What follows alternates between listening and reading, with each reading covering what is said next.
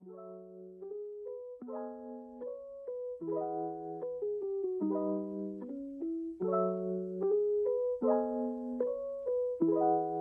đang nghe Educast, kênh truyền thanh về giáo dục của ELAB Asia, được đăng tải thường kỳ trên website cunghoc.edu.vn và nhóm Facebook Cộng đồng Nhà giáo đổi mới. Trong số thứ hai lần này, chúng tôi xin trân trọng giới thiệu chủ đề Hãy ngừng cố gắng nuôi dạy những đứa trẻ thành công. Bài viết của tác giả Adam Grant và Alison Sweet Grant trên báo The Atlantic do Linh Chi Dịch đã được đăng tải trên ấn phẩm dạy và học số 19 tháng 1 năm 2020.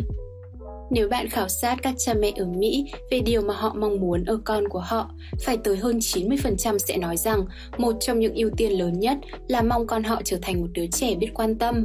Điều này thật hợp lý bởi sự tử tế và quan tâm tới người khác được coi là một trong những phẩm chất đạo đức quan trọng ở gần như mọi xã hội và mọi tôn giáo lớn. Nhưng khi bạn hỏi đứa trẻ điều mà chúng cho rằng bố mẹ muốn ở mình, 81% nói rằng bố mẹ mong muốn các thành tựu giá trị và hạnh phúc hơn là đức tính quan tâm. Trẻ con học những thứ quan trọng đối với người lớn không chỉ từ việc nghe những điều người lớn nói, mà còn thông qua việc để ý thấy điều gì khiến người lớn chú ý tới chúng. Và ở rất nhiều xã hội, cha mẹ giờ đây chú ý tới các thành tựu cá nhân và hạnh phúc hơn bất cứ điều gì khác.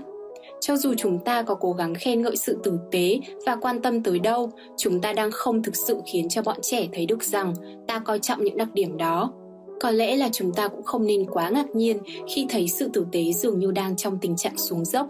Một phân tích chặt chẽ của các khảo sát thường niên sinh viên các trường đại học ở Mỹ cho thấy một sự sụt giảm đáng kể từ năm 1979 cho tới năm 2009 ở mức độ thấu cảm và nhìn vấn đề từ góc độ của người khác ở các sinh viên. Theo thời gian, sinh viên đã trở nên ít quan tâm tới những người kém may mắn hơn mình và ít để ý tới việc người khác bị đối xử không công bằng con người không chỉ ít quan tâm đi mà dường như cũng ít giúp đỡ đi.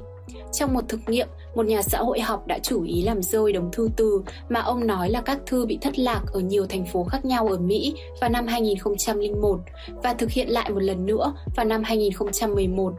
Từ lần đầu tiên cho tới lần thứ hai, tỷ lệ các lá thư được những người qua đường tốt bụng giúp đỡ nhặt lại và bỏ vào hộp thư giảm đi 10%.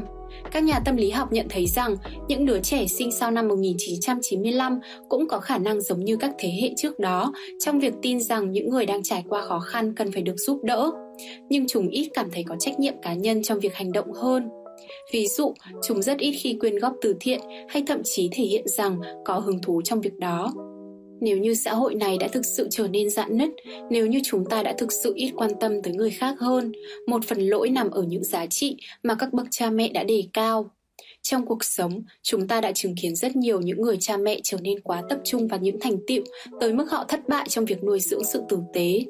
Họ coi các giải thưởng của con mình như các huân chương cá nhân và sự thất bại của chúng như một sự phản ánh tiêu cực cách nuôi dạy của mình. Thậm chí có một số cha mẹ còn không khuyến khích sự tử tế, coi đó như một nguồn gốc của sự nhu nhược trong một xã hội cạnh tranh quyết liệt. Ví dụ, có những nơi vận động chống lại việc can thiệp khi trẻ mẫu giáo thể hiện sự ích kỷ trong lúc chơi đồ chơi. Họ lo lắng rằng việc can thiệp vào có thể ngăn con của họ học cách đứng lên vì chính mình và lo rằng con không biết cách từ chối hơn là không biết cách chia sẻ với người khác nhưng không có lý do nào khiến cha mẹ không thể dạy con vừa biết quan tâm tới người khác, vừa quan tâm tới chính bản thân mình. Dạy chúng trở nên vừa hào phóng, vừa biết tự tôn trọng bản thân. Nếu bạn khuyến khích con của mình quan tâm tới các nhu cầu và cảm xúc của người khác, sẽ có lúc chúng để ý, lúc không. Nhưng chúng sẽ sớm học được một tiêu chuẩn của sự có đi, có lại. Nếu bạn không đối xử với những người khác một cách chu đáo, họ cũng sẽ không đối xử tử tế với bạn. Và những người xung quanh bạn cũng sẽ ít quan tâm tới những người khác hơn sự nhấn mạnh của cha mẹ và các đặc điểm mạnh mẽ vô tình là một phần hậu quả của ý muốn đối xử bình đẳng với cả bé gái và bé trai. Trước đây, gia đình và trường học khuyến khích các bé gái trở nên tử tế và biết chăm sóc và trẻ trai trở nên mạnh mẽ và tham vọng. Ngày nay, cha mẹ và giáo viên đã biết hướng tới những việc nuôi dưỡng sự tự tin và khả năng lãnh đạo ở các bé gái. Nhưng không may là lại không có nhiều nỗ lực trong việc phát triển sự rộng lượng và biết chăm sóc ở các bé trai. Kết quả là lại càng có ít các chú ý tới sự quan tâm, tử tế. Trẻ con cùng anten nhạy bén của mình cảm nhận hết được những điều đó.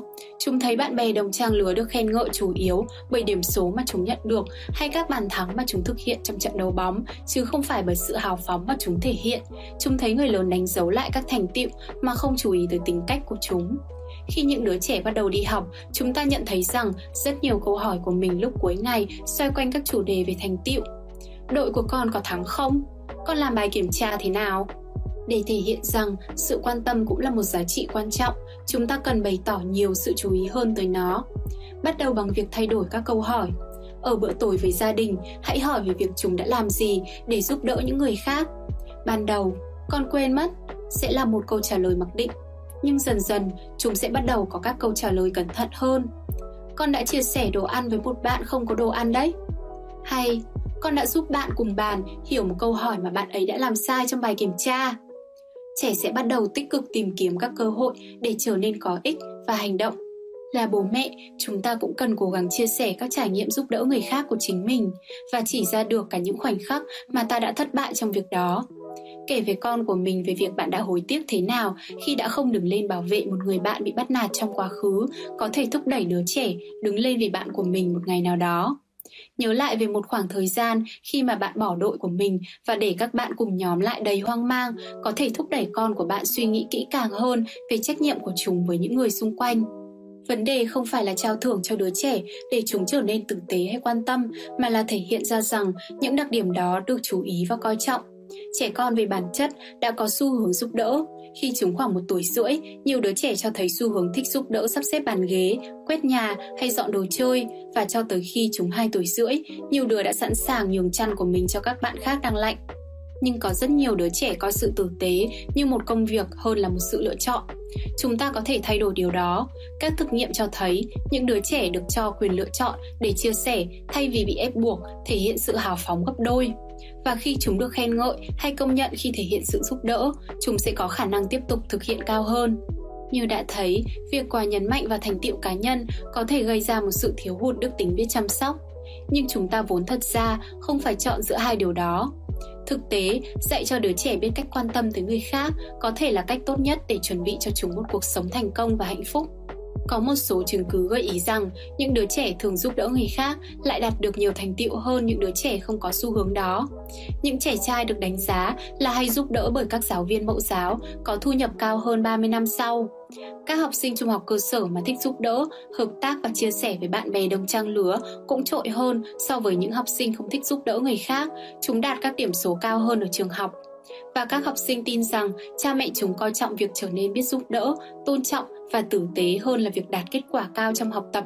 Vào được đại học tốt hay có công việc thành công lại thể hiện tốt hơn ở những trường học và ít có xu hướng phá luật. Một phần là bởi vì việc quan tâm tới người khác thúc đẩy các mối quan hệ giúp đỡ và giúp phòng ngừa trầm cảm. Các học sinh quan tâm tới người khác cũng có xu hướng coi việc học tập của mình như một sự chuẩn bị để đóng góp cho xã hội. Một quan điểm khiến cho chúng luôn kiên trì, thậm chí cả khi việc học tập có vẻ chán nản.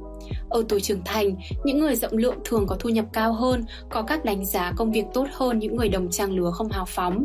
Điều này có thể bởi vì những ý nghĩa họ tìm thấy trong việc giúp đỡ người khác dẫn tới việc học tập được nhiều điều hơn, có các mối quan hệ sâu sắc hơn và có sự sáng tạo, hiệu quả hơn. Sự tử tế cũng khiến những đứa trẻ hạnh phúc hơn. Trong một thực nghiệm, các trẻ độ tuổi mẫu giáo được nhận bánh quy cracker, sau đó được mời để đưa các bánh quy đó cho một con rối mà sẽ ăn bánh quy rồi nói yum. Các nhà nghiên cứu đánh giá biểu hiện khuôn mặt của đứa trẻ và nhận thấy việc chia sẻ đồ ăn có vẻ như tạo ra nhiều niềm vui hơn một cách đáng kể so với niềm vui khi được nhận chúng và những đứa trẻ sẽ hạnh phúc nhất khi đồ ăn chúng chia sẻ được lấy từ chính bát của chúng thay vì bát của người khác. Các nhà tâm lý học gọi điều này là sự vui sướng của người trợ giúp. Các nhà kinh tế học gọi đó là cảm giác ấm áp của sự cho đi. Các nhà thần kinh học nói rằng sự hào phóng làm hoạt hóa trung tâm phần thưởng trong não bộ của chúng ta. Và các nhà sinh học tiến hóa nhận thấy rằng chúng ta được thiết kế để giúp đỡ người khác. Darwin biết rằng một bộ tộc gồm những người luôn chuẩn bị sẵn sàng để giúp đỡ người khác sẽ chiến thắng gần như phần lớn các bộ tộc khác và điều này là chọn lọc tự nhiên. Đương nhiên, chúng ta vẫn nên khuyến khích đứa trẻ nỗ lực hết sức mình và vui vẻ, tự hào về những thành tựu của chúng. Nhưng sự tử tế không yêu cầu ta phải hy sinh những điều đó. Bài kiểm tra thực sự của việc nuôi dạy con không đến từ việc con của bạn đạt được những thành tựu gì mà ở con người của chúng trở thành và cách chúng đối xử với người khác. Nếu bạn nuôi dạy sự tử tế ở trẻ, bạn không chỉ đang chuẩn bị cho trẻ một tương lai hạnh phúc và thành công, bạn còn đang giúp thúc đẩy những điều đó ở cả những đứa trẻ xung quanh con bạn. Xin chân thành cảm ơn quý vị và các bạn đã dành thời gian chú ý lắng nghe. Mọi ý kiến đóng góp xin vui lòng gửi về địa chỉ email educast.org và đừng quên cập nhật những số Educast mới nhất được đăng tải trên website cunghoc edu vn và nhóm Facebook Cộng đồng Nhà giáo đổi mới. Xin hẹn gặp lại các bạn tại Educast số tiếp theo. Chúc các bạn có một khoảng thời gian thú vị.